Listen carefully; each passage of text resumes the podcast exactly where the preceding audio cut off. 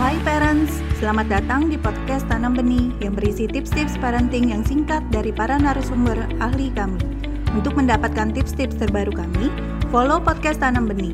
Yuk kita dengarkan bersama.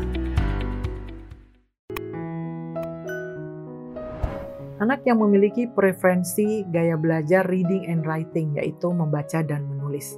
Biasanya anak-anak ini lebih senang diberikan teks atau bacaan jika ingin belajar sebuah konsep baru atau informasi baru, sementara anak-anak yang lain minta diceritakan langsung atau dijelaskan, anak yang visualisasi e, membutuhkan gambar dan skema, maka anak-anak yang reading dan writing ini mau membaca teks.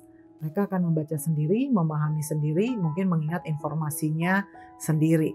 Kemudian untuk mengekspresikan dirinya atau pemahamannya atau ide-idenya, dia senang dengan menulis karangan atau menulis apa pun dalam bentuk teks. Apa yang bisa dilakukan oleh guru untuk membantu anak-anak dengan preferensi cara belajar membaca dan menulis ini?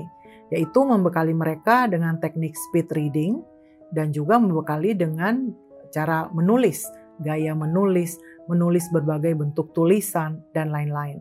Maka mereka akan menemukan bahwa mereka mudah untuk menggunakan eh, teknik tersebut untuk mengungkapkan pikiran mereka dan pemahaman mereka.